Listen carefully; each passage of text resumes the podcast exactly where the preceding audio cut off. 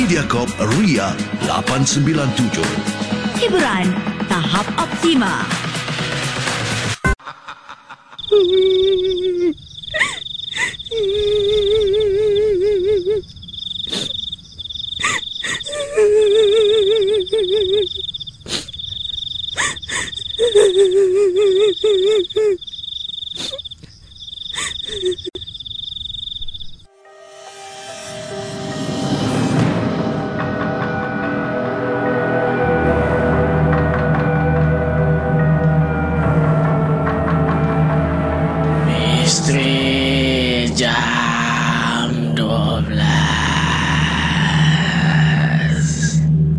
Selamat datang pendengar-pendengar Misteri Jam dua belas.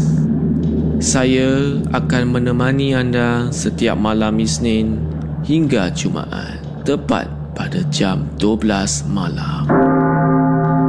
Sebelum anda tanya, suara siapa pula ni di Misteri Jam dua belas?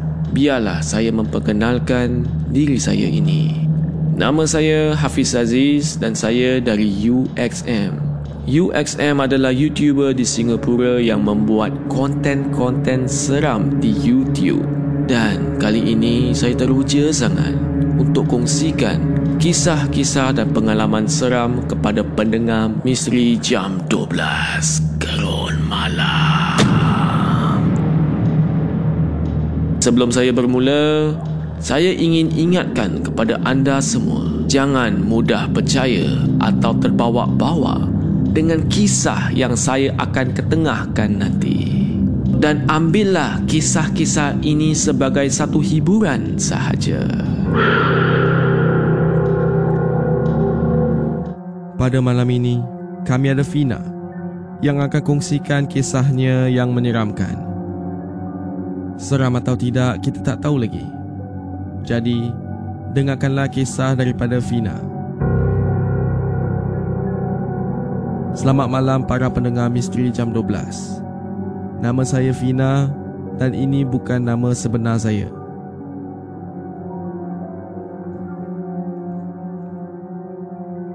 Saya sangat takut dan sangat sedih dengan apa yang berlaku kepada kami. Pengalaman seram ini melibatkan saya dan kawan baik saya. Kami berdua ni berkawan rapat sejak dari zaman sekolah lagi. Kami memang sangat-sangat rapat sehinggalah ketika kawan saya ni sedang berbual dengan saya dalam senyuman pun, saya akan tahu dia ada masalah yang dia cuba sembunyikan. Pengalaman seram ini berlaku ketika saya dan kawan baik saya membuat perancangan last minute untuk pergi bercuti. Kami memilih untuk pergi ke sebuah pulau yang memang dah lama kami berdua ingin bercuti bersama. Pada awalnya, kami ingin bercuti tahun depan. Tapi kerana tekanan kerja kami pun, kita pergi bercuti lebih awal. Perancangan itu hanya dalam masa dua hari sahaja. Selepas dua hari, kami pun bertolak ke jeti dan geraklah ke pulau tu. Kami mengisi masa lapang kami dengan semua aktiviti yang ada di atas pulau itu, seperti hiking, kayaking dan juga snorkeling. Tapi kami tak sangka yang tiga hari kami di situ, kami akan mengalami pengalaman seram yang tidak dapat kami lupakan. Pada hari kedua, kami pun penuhkan hari dengan aktiviti kami untuk hari itu. Pada hari kedua, kami pun memenuhi aktiviti kami dengan berjalan di dalam satu pulau. Ketika kami sedang berjalan tu, kami memang sedang bobol-bobol dengan topik-topik yang rancak. Tiba-tiba para pendengar, ada seorang nenek melintas kami dan membuatkan kami terkejut sangat. Nenek tersebut nampak sangat tua dan agak menakutkan. Nenek itu tanya kepada kami, "Cucu, cucu nak pergi mana tu?" Kami hanya menjawab, "Kami nak jalan-jalan je, Nek." Nenek itu pun diam Dia senyum kat kita. Selepas tu dia berkata, hati-hati ya, tempat ini ada penunggu. Selepas itu nenek tua tu pun pergi dari kami. Dia berjalan ke arah berlawanan. Saya dan kawan saya ni pun cuba tenangkan diri dan sambunglah perjalanan kita.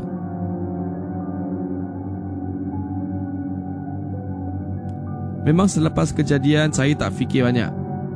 Bagi saya, mungkin orang tua tu kasih warning je lah. Kami tidak sangka yang kami sudah pun mengganggu tempat penunggu yang diberi amaran oleh nenek tersebut. Para pendengar semua, apakah yang akan berlaku kepada Fina dan kawan baiknya? Jangan ke mana-mana, saya akan sambung di bahagian kedua sebentar lagi di Misteri Jam dua belas Gerun Malam.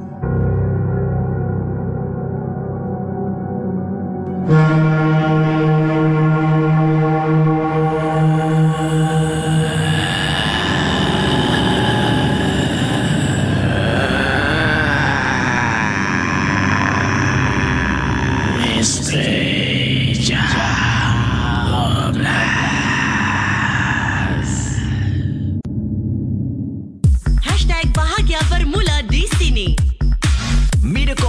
lapan sembilan tujuh. Misteri Jam dua belas Gerun Malam hantarkan kisah-kisah misteri anda menerusi alamat email m j one two at mediacorp dot com dot s g, di WhatsApp Ria sembilan tujuh lapan enam lapan empat enam empat, rancangan satu jam setiap Isnin hingga Jumaat. Misteri Jam dua belas. MediaCorp Ria lapan sembilan tujuh. Hits demi hits. MediaCorp Ria lapan sembilan tujuh.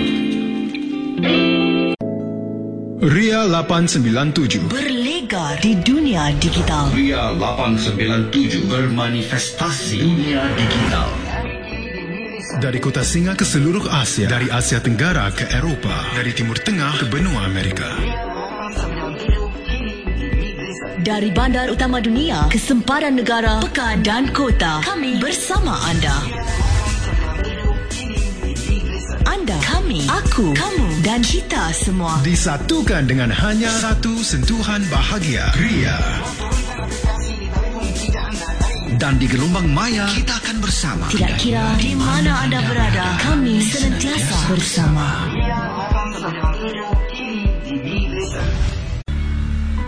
Ria lapan sembilan tujuh. Ria, Ria, Ria lapan sembilan tujuh. Muat turun aplikasi MeListen atau dengar kami di melisten dot s g.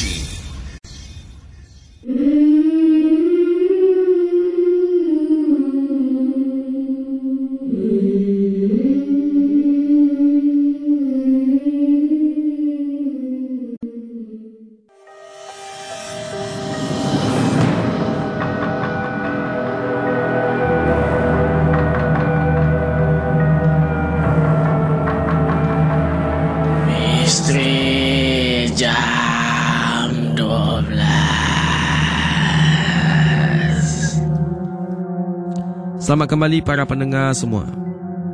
Tadi di bahagian yang pertama, kami ada Fina yang telah kongsikan kisahnya. Fina dan kawannya pergi ke sebuah pulau untuk bercuti. Dan pada satu hari mereka tu di pulau, ada seorang nenek tua beri amaran kepada mereka. Kata nenek tu, hati-hati di pulau itu, kerana pulau itu ada penunggu. Fina dan kawan dia pun abaikan nenek itu dan teruskan perjalanan mereka. Apa akan berlaku kepada mereka? Marilah saya sambung kisah Fina. Jadi kami terus berjalan sehingga ke hujung pulau. Kemudian kami pun pulang ke chalet kami. Bila kita sampai chalet kami tu, kita pun nak mandilah.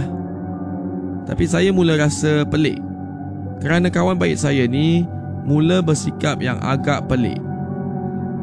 Pandangannya agak jauh dan bila saya panggil dia pun, dia pusing dengan pandangan yang agak menyeramkan. Pada masa tu saya memilih untuk duduk di balkoni bersorangan untuk menindakkan apa yang sedang saya berfikir. Tiba-tiba saya terkejut ada yang memegang bahu saya dari belakang. Yang sentuh bahu saya ni kawan saya. Tapi bila dah sentuh tu dia diam je. Dia diam dan dia tenung kat saya. Bediklah kalau saya kata tak seram. Memang seram. Tapi itu kawan baik saya. Jadi dia pun duduk di kerusi sebelah saya sambil tenung ke dalam hutan yang merupakan pemandangan malam kami. Saya melihat jam tangan saya yang sudah menunjukkan pukul satu pagi. Malam itu, kami berdua diam dan sepi. Saya mula untuk rasa janggal dan sangat aneh. Kerana sebelum ini kami sangat rapat. Tiba-tiba saya seperti berada dengan orang yang saya tak kenal. Tiba-tiba para pendengar, kawan baik saya ni pun dia bersuara. Dia kata kepada saya, "Best kan kalau kita mati?" Dengan soalan itu, cuba teka apa yang saya perlu jawab.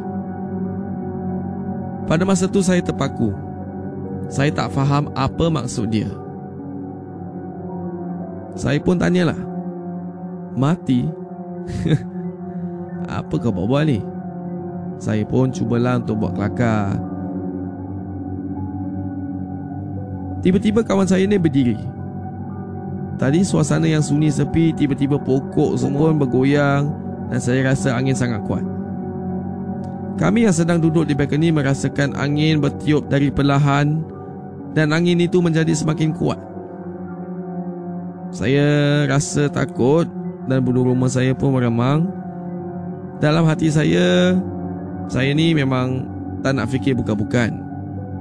Tapi bila situasinya di sana tu, saya tak boleh elakkan lah. Dalam hati saya, ini dah macam kat movie-movie lah. Mungkin ke malam ini saya kena gangguan yang saya tak dapat elakkan? Saya pun pada masa tu, saya bangun, ikut kawan saya masuk ke dalam bilik. Tapi saya pusing keliling kawan saya. Tapi bila saya pusing, kawan saya pun dia tak ada. Dia macam hilang. Saya tak tahu mana dia pergi. Cepat betul dia hilang. Saya pun panggil nama kawan saya. Tapi kawan saya ni dia diam je. Nak tahu tak dia pergi mana? Bila saya cari dia, saya terjumpa dia di dalam almari. Saya rasa pelik sangat. Ni apa cerita ni dia duduk dalam almari? Tapi dia dalam almari tu kan, dia seperti ketakutan. Saya pun tanya kepada dia, "Eh, kau buat apa ni kat dalam? Ha?" Dia tidak menjawab dan dia memandang saya dengan pandangan yang menyeramkan. Kemudian dia senyum kat saya. Selepas dia senyum tu, tiba-tiba dia mengilai kat saya. Dia bangun dan berpusing ke arah saya. Dan pada masa tu terus teranglah eh, saya dah sangat-sangat takut. Saya cuba call resepsionis untuk minta bantuan lah. Tapi alhamdulillah resepsionis tu pun dengan cepat dia datang. Dan resepsionis tu datang dengan seorang yang pakar lah. Dia pandai baca-baca tu. Dia pandai baca-baca macam tu.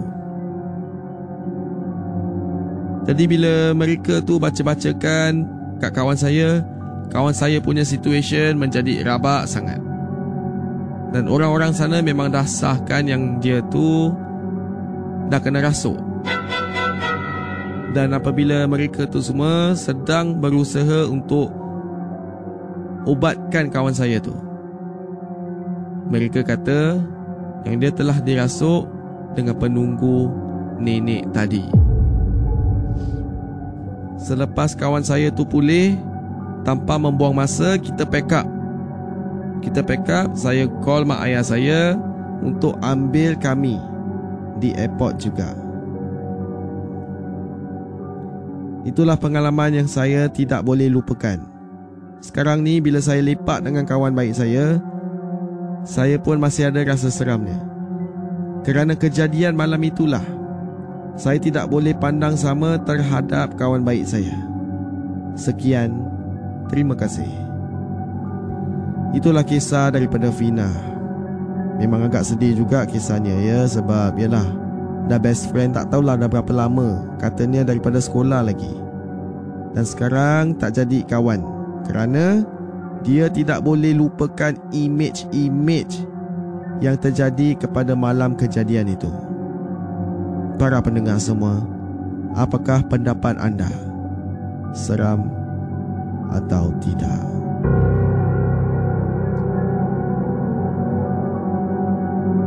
Ingin saya ingatkan lagi, jangan mudah percaya dengan kisah-kisah yang diketengahkan. Anggaplah kisah-kisah ini sebagai suatu hiburan sahaja.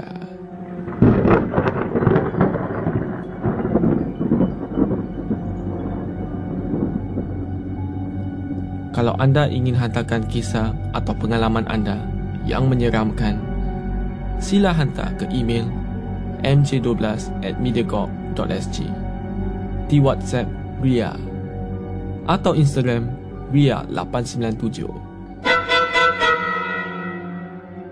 Selamat malam kepada semua pendengar.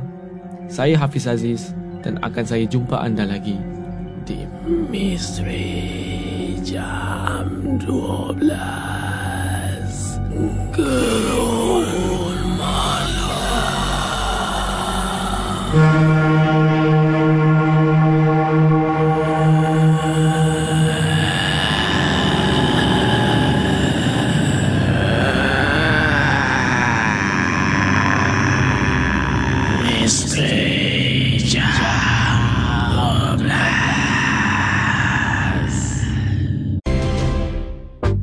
Info, music, hits overload, vibes overload. MediaCorp Ria lapan sembilan tujuh A M. Kami, kamu, anda, kita.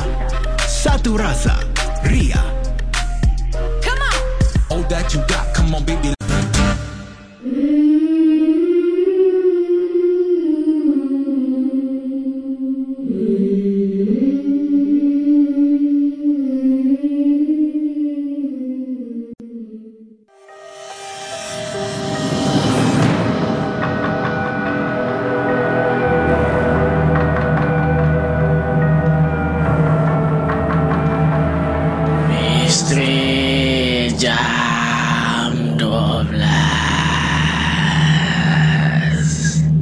Selamat datang pendengar-pendengar Misteri Jam dua belas. Saya akan menemani anda setiap malam Isnin hingga Jumaat, tepat pada jam dua belas malam. Sebelum anda tanya, suara siapa pula ni di Misteri Jam dua belas? Biarlah saya memperkenalkan diri saya ini. Nama saya Hafiz Aziz dan saya dari U X M. U X M adalah YouTuber di Singapura yang membuat konten-konten seram di YouTube. Dan kali ini saya teruja sangat untuk kongsikan kisah-kisah dan pengalaman seram kepada pendengar Misteri Jam dua belas Gerun Malam. Sebelum saya bermula, saya ingin ingatkan kepada anda semua, jangan mudah percaya atau terbawa-bawa dengan kisah yang saya akan ketengahkan nanti. Dan ambillah kisah-kisah ini sebagai satu hiburan sahaja. Pada malam ini, kami ada Syahira yang akan kongsikan kisahnya yang menyeramkan. Seram atau tidak, kita tak tahu lagi. Jadi, dengarkanlah kisah daripada Syahira. Selamat malam kepada semua pendengar. Nama saya Syahira. Dan pada malam ini saya akan kongsikan pengalaman yang seram yang saya alami ketika saya di sekolah rendah. Ketika itu, umur kami semua berumur dalam tujuh ke sembilan tahun. Dan pada masa itu sayalah yang paling tua. Biasanya sayalah yang akan lead kawan-kawan saya untuk kami melakukan apa-apa aktiviti. Sekolah rendah saya ni mempunyai dua sesi, dan kami yang berada di tahap bawah akan melalui sekolah dalam sesi petang. Sekolah kami akan bermula pada jam satu tiga puluh tengah hari dan habis di waktu petang. Disebabkan kami semua duduk di tempat yang sama, jadi kami semua diambil dengan bas yang sama. Kami semua ada empat orang kawan, termasuklah diri saya dan juga adik saya. Beza umur saya dan adik saya hanya satu tahun. Jadi saya memang ditugaskan oleh mak dan ayah saya untuk menjaga dia. Selalunya tidak terlalu lama kami tunggu bas. Dan seperti hari-hari yang lain, kami memang akan bermain dulu sementara menunggu bas ambil kami. Tapi pada hari kejadian yang menyeramkan ini, berlaku bas yang sepatutnya mengambil kami pada waktu biasa agak lewat. Jadi kami pun terus bermain. Zaman itu manalah ada telefon untuk nak bagi tahu tentang keadaan yang berlaku. Jadi mak ayah kami juga tidak tahu tentang kami yang pulang agak lewat. Di belakang sekolah kami ada satu pondok kecil dan ada pokok yang agak besar, betul-betul terletak di sebelah pondok itu. Ramai kawan-kawan kami suka bercerita tentang pokok tersebut, yang kadang-kadang mereka lihat ada budak yang berbaju putih tapi rambut sangat lusuh dengan muka yang sangat menyeramkan sedang bermain berlari-lari di sekitar pokok tersebut. Ada juga yang bila diorang nampak bayangan budak tersebut, mereka tegur. Dan bila mereka mengalihkan pandangan, budak itu hilang di hadapan mereka. Dan ketika itu menjadilah eh mereka akan melarikan diri. Itu yang selalunya berlaku bila mereka yang pulang lewat dari sekolah. Saya tak tahulah itu kabar angin atau apa, tapi masa budak-budak, apa yang kawan ceritakan semua kita percaya. Tapi apa yang saya tak sangka, kami akan melaluinya hari tersebut. Saya selalunya tidak percaya sangatlah dengan hantu-hantu ni semua, dan anggap itu hanya hiburan sahaja. Jadi apabila kami sedang sibuk bermain, masa yang panjang dari biasa pun tak terasa. Kami mula bermain dari hadapan bangunan. Disebabkan kami bosan, kami mula menukar game kami. Saya mencadangkan bahawa kita ni semua main game sembunyi-sembunyi. Kami vote siapa yang akan mengira dan siapa yang akan sembunyi. Kami bermain awalnya itu nampaknya semua baik, dan tanpa kami sedar kami mula mengalihkan tempat, sebab tempat yang kami sembunyi itu semakin luas dan semakin ke belakang ke arah bangunan sekolah. Tiba-tiba para pendengar, ya, kami pause di situlah ya. Ha, itu semua kisah daripada bahagian yang pertama. Memang enticing, memang saya excited sangat untuk dengar apa yang akan terjadi di bahagian yang kedua. Jadi para pendengar semua, jangan ke mana-mana. Saya akan sambung kisah Syahira sebentar lagi ya.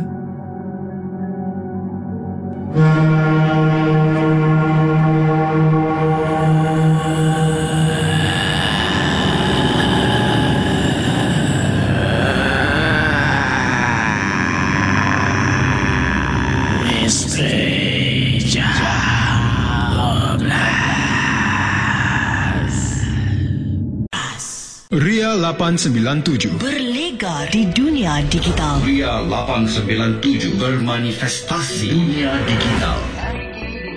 Dari kota Singa ke seluruh Asia, dari Asia Tenggara ke Eropah, dari Timur Tengah ke benua Amerika.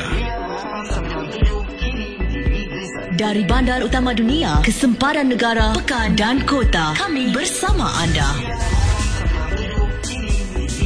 Anda, kami, aku, kamu dan kita semua disatukan dengan hanya satu sentuhan bahagia Ria.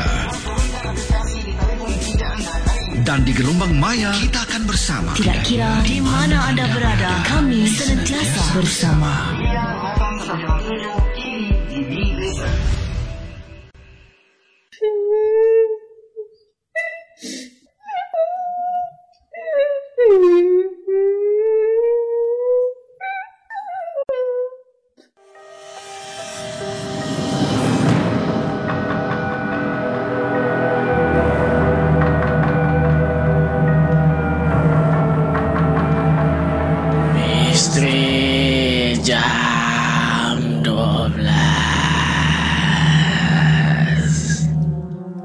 Selamat kembali ke Misteri Jam dua belas, Gerun Malam.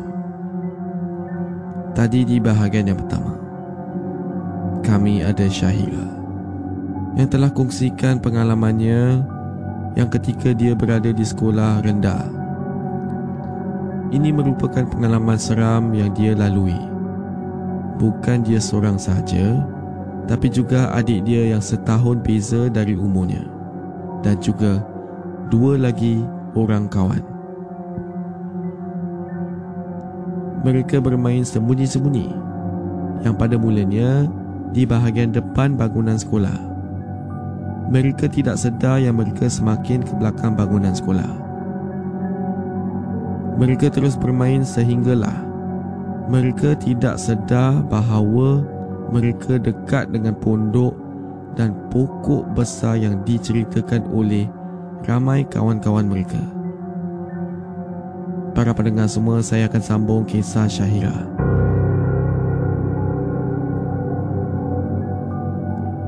Kita semua sambung bermain.